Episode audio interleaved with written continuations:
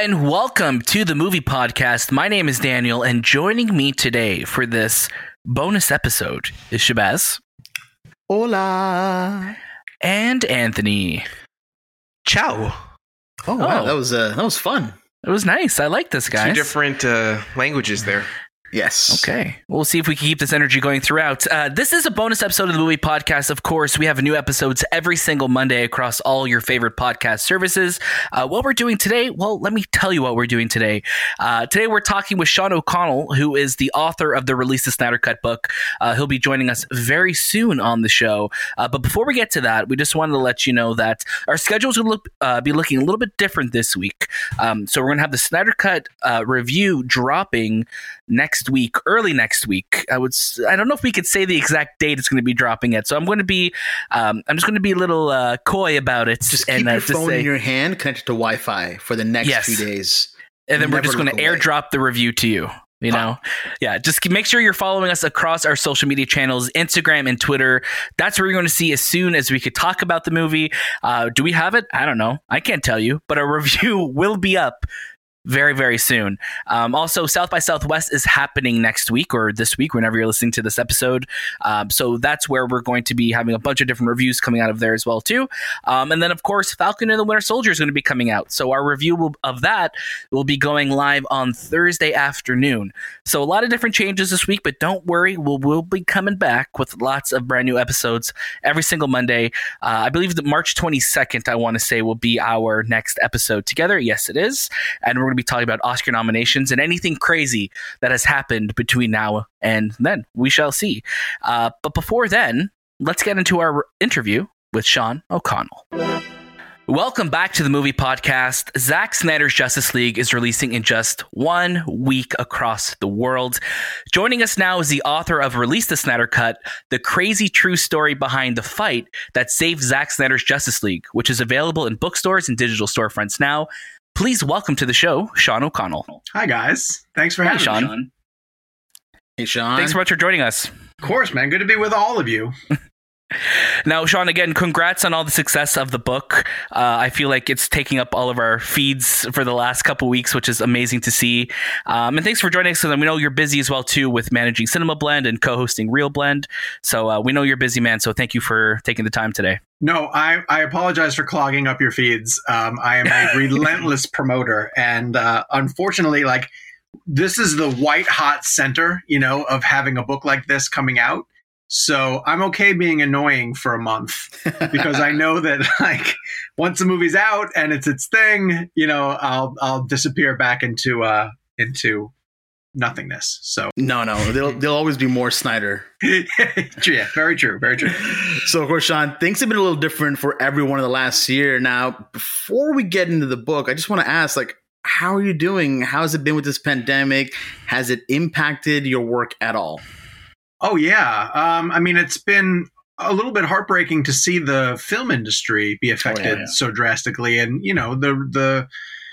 I was in a steady rhythm of you know movie screenings every week, two you know one to two movie screenings of whatever new release was coming, and so you know I, I I've been lucky enough in my area that I've been able to go back to a theater once or twice over the course of this under really safe um, measurements, and I'm actually trying to go back uh, somewhat recently to go see uh, Raya and the Last Dragon. I want to see that on the big screen. Um, but thankfully, Cinema Blend, the website we run, was able to pivot pretty hard to um, streaming services and really, you know, to cover the amount of news that was surrounding like all of the delays and what was happening with the big movies that we've been anticipating. So we've stayed as busy as ever, which has been really good. I just miss people. I just miss being able to hang out and socialize and you know, I hate that this is the new normal, you know, that like we're used to this. Yeah, that is. Yeah, I mean, I mean, here with us too, it's it's been the same uh, same scenario. We're in Canada. Uh, we had, I think, the last time we were all in theaters was for Tenet in August, August last year or late August, and then you know after that everything closed down. So here we are, waiting for them to open up again. I feel like we're turning a corner. You know, it does feel like we're getting closer to everybody being able to safely congregate back again. And there's some big titles that are holding on to their dates. Black Widow, Mhm. you know, in May. Um, Quiet Place moved up to Memorial Day weekend. That's optimistic. Uh, so we'll see. We'll see. Hopefully everything starts, you know, everything stays on the path that it's on and, and we're all back to theater soon. Sean, in your book, you mentioned that the sheer coincidence of timing between your job and the opportunity to visit Zack Snyder on set of Army of the Dead helped you write this book. I wanted to know why you believe this was a story worth investigating and writing a whole book about. Oh my God, it's a phenomenal story. Um, from almost any angle that you take it, it's a phenomenal story. Uh, you know, the part that interested me the most inherently when I first started down this road was the film industry side of it, which was um, a Justice League film that was coming, you know, a live action anticipated Justice League movie uh, that the director had to walk away from. Like that, first and foremost, is a bombshell of just like, that doesn't happen. Then that director gets replaced by the guy who was at the time, you know, making huge movies for the competition that's a bombshell. you know, uh, you just check off the list. Wow, that's major. Um, and then the studio deceiving the fans to say that like, no, he's just going to complete his vision, and then it turns out that he didn't at all. You know, he reworked it. That's a huge story. So I kind of thought that the story was that. You know, it was like, here's what happened to Justice League, and here's why it happened, sort of thing.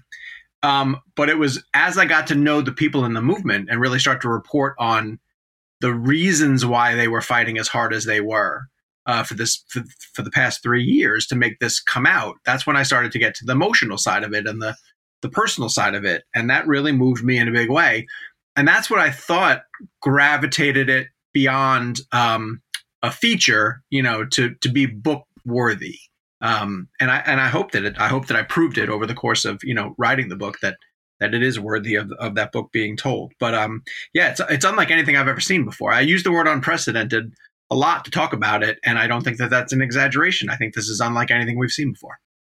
It's true. Uh, just a follow up question: um, Did you have any of uh, like crazy discoveries while writing? Sure. Um, you know, you you think you hear the full story of everything that happened behind the scenes on Justice League. Um, but and even still, even since the time I turned the book in, more and more stuff comes out. You know, um, I knew a little bit about the Joss accusations, but didn't know nearly as much as we kind of know now. Um, and a lot of that stuff is so very much uh, he said, they said kind of thing. And I'm not quite sure if we will ever know the full story behind that. Um, so it's tough to report on um, and even just the amount of the reshoots. Like it's interesting. Like the book kind of ends because I had to turn the book in last July, July of 2020, because the publishing process takes such a long time. The layout, the editing process, the design, all of this stuff has to be built in. And so I turned it in in July, which was after he announced that the cut was coming, but before uh, Justice Con, which the Nerd Queens put on with Meg, uh, before DC Fandom uh, and before all the footage and the the additional photography and the reshoots. So we're just now getting a clear picture of how different his Snyder cut, you know, is going to be versus theatrical, and we're we're going to be analyzing that for years to come. You know, like how many times are you going to pop in that monstrosity from 2017 and make comparisons to you know to to what we got, what we ended up getting, and uh, it's going to be a fascinating case study for years to come. I honestly think on iTunes, I'm going to go ahead and hide the 2017 version and just keep the 4K Zack Snyder's Justice League. You know, I understand that. Um, and I didn't feel that way. I, I really did believe that, you know, just from a completist point of view, you have to acknowledge kind of what happened, right? Yeah. But let's say theoretically, I have seen the just the Snyder cut. Um, it's so different, you know, that it, that that other version honestly doesn't deserve to exist in any way, shape, or form. Um, it's such a blemish, and yeah. that um, I don't even want to. I'm with you. I don't even want to hold on to it for for posterity's sake. Um, one one of the things that you know we were discussing already with you, and I think something that's been so true throughout the whole campaign for the Snyder Cut is just the past the passionate fan base, and you discuss that a lot in your book, of course. Um, you know, fan bases and fandoms aren't new across the entertainment industry. And you know all of us uh, here on the show obviously we have shows and websites where we talk about movies at length. Uh, what do you think it is about the dceu or specifically the snyder cut fandom that sets itself apart from the others and you know actually got this movie made? Uh, their ability to stay organized. Um, you know f- for the better part of three years almost every other fan base that you point at, they lose interest. You know, the, they can stay passionate for a short amount of time, um, but unless they have people who are organizing them and campaigning them and, and pushing them forward, which the Snyder Cut movement had multiple times, you know, at different at different moments. I'll use it as an example. Um, there was a pretty fervent push for, for two projects somewhat recently. Uh, one was a sequel to Alita Battle Angel, and I don't doubt that those folks still exist and probably still would love to see it. But once they kind of realized that something might not happen right away, there's still up, you know a, a, couple of people who are out there fighting for it, but there wasn't the groundswell of push the way that the Snyder Cut saw. The same almost goes true for the Ayer cut, the David Ayer cut. You know, there's a strong push out there for it, but it's nowhere near paralleled to what the Snyder Cut saw. And I think a big portion of that boils down to Zack's support uh, behind the movement, the way that Zack encouraged the movement to keep to keep going. Um, David Ayer will every once in a while pitch in, you know, and share a little bit of something, but not not to the consistency that Zack did. Zack did. Um, Zack is a master master marketer. Um, he knows what strings to pull, and he knows how to uh, motivate his fan base. Um, and he believes uh, he believes in their cause. He he he knows that he had a better cut. So that is a huge thing that makes the Snyder Cut stand out. But the Snyder Cut also deserves a ton of credit for being really, really creative in terms of the ideas and the campaigns that they came up with uh, to raise awareness. Because there's a lot of things you can do that end up becoming shouting into a void that doesn't make an impact. But these guys came up with, you know, really creative, front facing ideas that got the attention of the industry and got the attention of the studio and really changed their minds. And I think they deserve a ton of credit for doing that. I think I think what you said too holds so true with like Zack, especially on Vero. You know, every like even before anything was announced, just like those little teases that he would do, like the shot of like the film canisters, like just those moments because you could tell that he has such a passion for uh, for the movie that he made, and I, I'm just again, it's still there's this disbelief. I think even you know that it's coming out next week and people are going to be able to see it and actually like it just it feels so surreal still. Well i'll tell you also too and i, I think that they kind of lucked into this um, without even realizing it. They gave themselves the greatest marketing slogan in movie fandom history and i'm wearing it on my shirt. Like it was an accident you know? Release the snyder cut. It, it is a mantra you know? It is a it is a campaign to, to arms kind of thing. And it's it says a lot about it to the amount of other fan bases that have just copied it to that. And they will never have the impact that the Snyder Cut had uh, because they were the first ones there. They're pioneers. They're pioneers, and they they wrote the playbook on how to do this. But that doesn't mean that every fan base can just plug in and make it happen. There's too many other things that have to sort of break your way uh, in order to pull this off, and um, that's that's exactly why I use the word unprecedented talk about them. It's very true. Now, when you started writing this book, you you had no idea, and neither did we, that we'd actually officially see Zack Snyder's Justice League, and let alone have a book released weeks from it. Now, what do you want people to take away from this book? Um, I want people to have a better understanding of the movement because I still feel like it, it's changing. The tide is changing, but the drive-by summary on the Snyder Cut movement is, you know, toxic, uh, overly passionate people. Mm-hmm. Um, and I, I just don't think that's accurate. You know, I think that that is um, a minority of the of the fan base. You know, there's enough of it that you can't overlook it. That aspect of it. But but I think most of the people who are doing that sort of drive by analysis have never stopped to actually talk to people in the movement, you know, and get a sense of who they are and why they're doing this. And some of the feedback that I've heard from the on the book since it's out that has really moved me is boy, I had no clue about the emotional uh, component of this story. I had no clue of how important all this stuff was to the people in the Snyder Cut movement. And so, one of the things I've been trying to say is that the story, this story, yes, it's very much about DC and it's very much about Zack Snyder and it's very much about his specific films. But if you take one step back, it's a story of fandom and it's a story of, you know, put yourself in the shoes of these people. Whatever your thing is, you know, try to imagine it from that point of view, you know, that you looked forward to something that was highly anticipated. And then behind the scenes, it got not just tinkered with, but like devastated. You know, would you be motivated to, to push for it? Would you be motivated to fight? And um, and so I hope that that's what people take away. I hope that people don't just go with the the shallow sort of surface, like oh Snyder cut, those lunatics, because you are a bunch of lunatics. Don't get me wrong, but in an incredibly great way, you know. And I want people to see the positive side of what of what comes of it, and I want people to almost identify with it. I want people to put themselves in the shoes of that fandom and say like, yeah, that's kind of me. I I do sort of understand that, and just stop for a minute. Don't just do the the social media brush off. You know, get to know the movement, and I hope the book does that for people.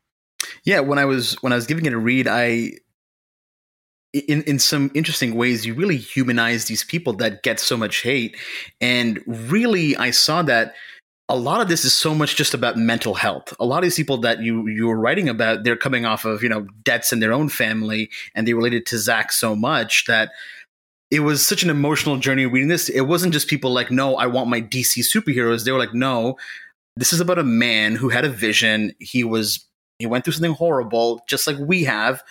He deserves his justice, and I I, I thought that was really beautiful.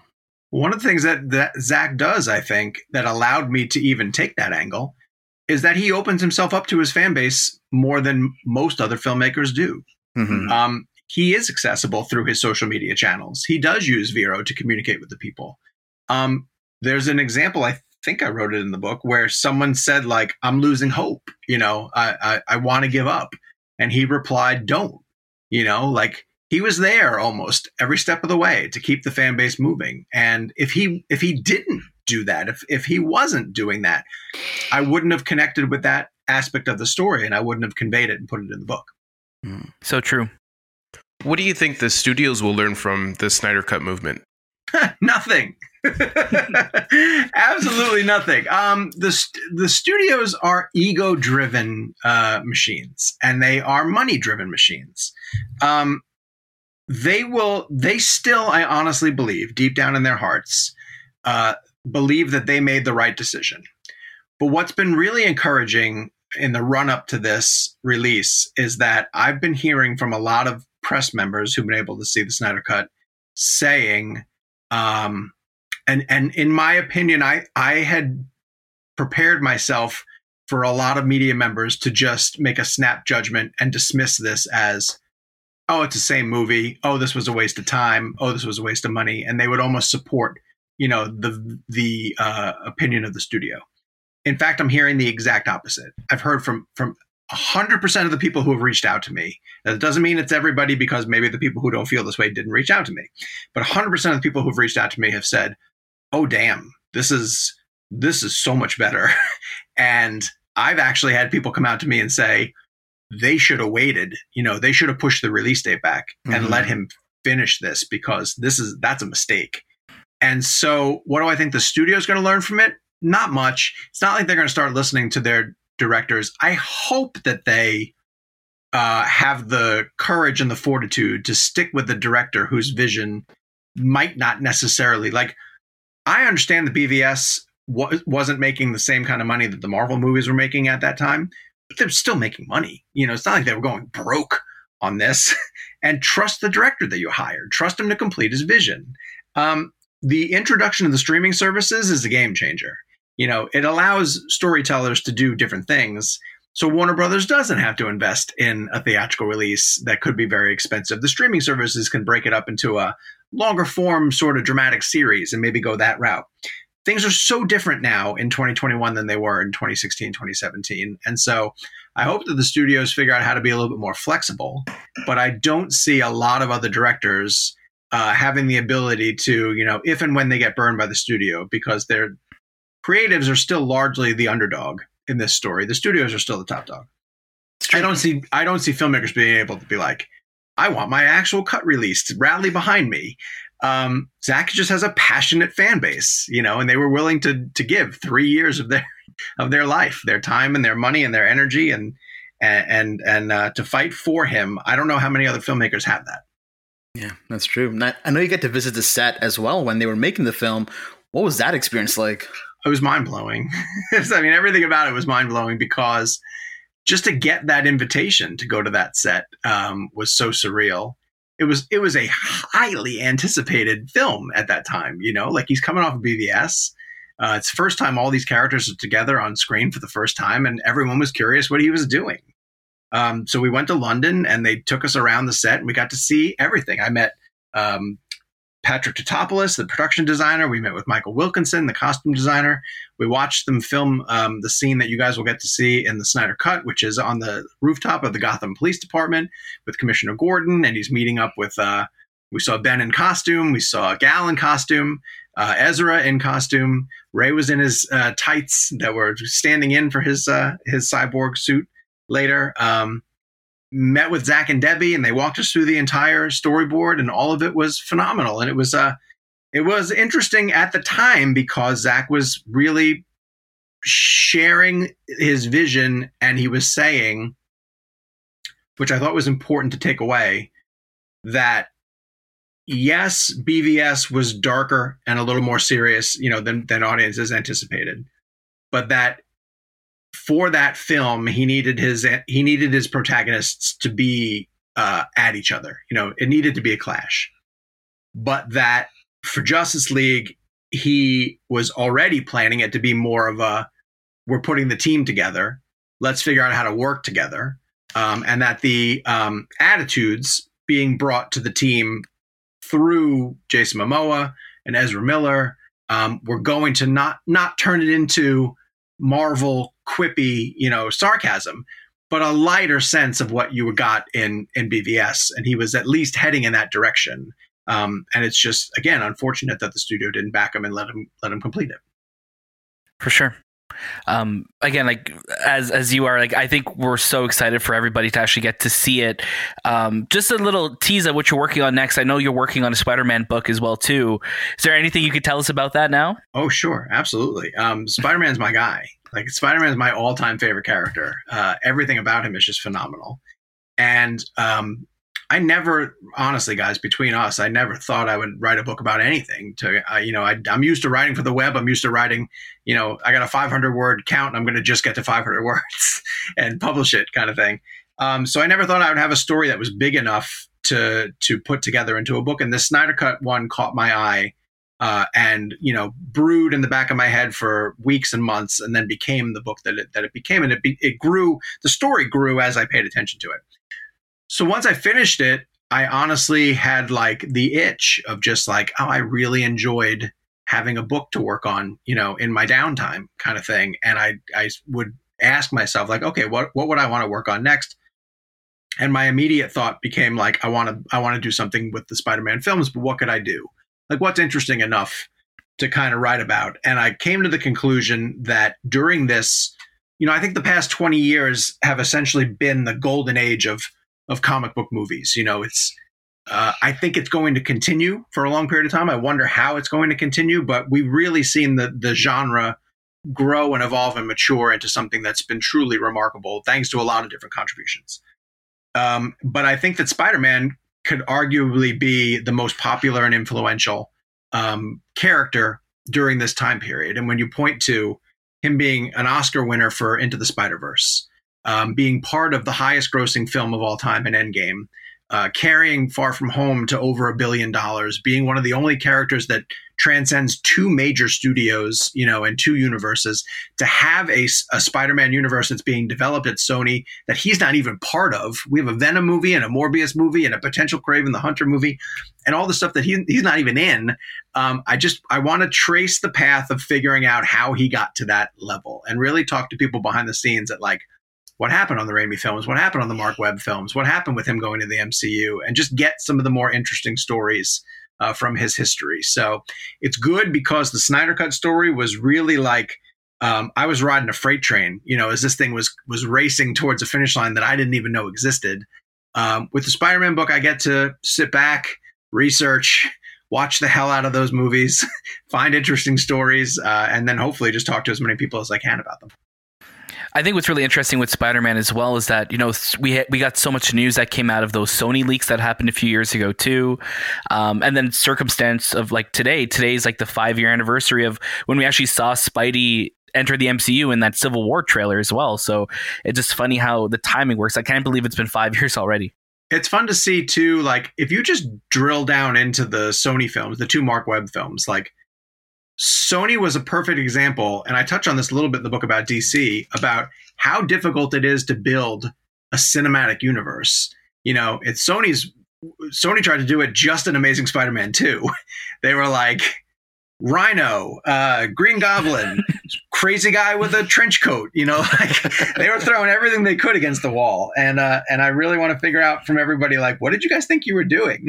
did you not realize how to do this? Because there are a lot of fans who adore Andrew Garfield uh, and really think he got shortchanged not nearly to the extent that Zack did, but they're like Spider-Man fans feel like they got robbed out of, you know, Amazing Spider-Man 3 and 4 and a Sinister 6 movie that Drew Goddard was going to do. Mm-hmm. Uh, there is there is wasted potential, you know, in that franchise as well too that fans are really angry about. And so I, I maybe I'm the guy who just airs grievances for for comic book fan bases, but it's a pretty good niche to have, I guess.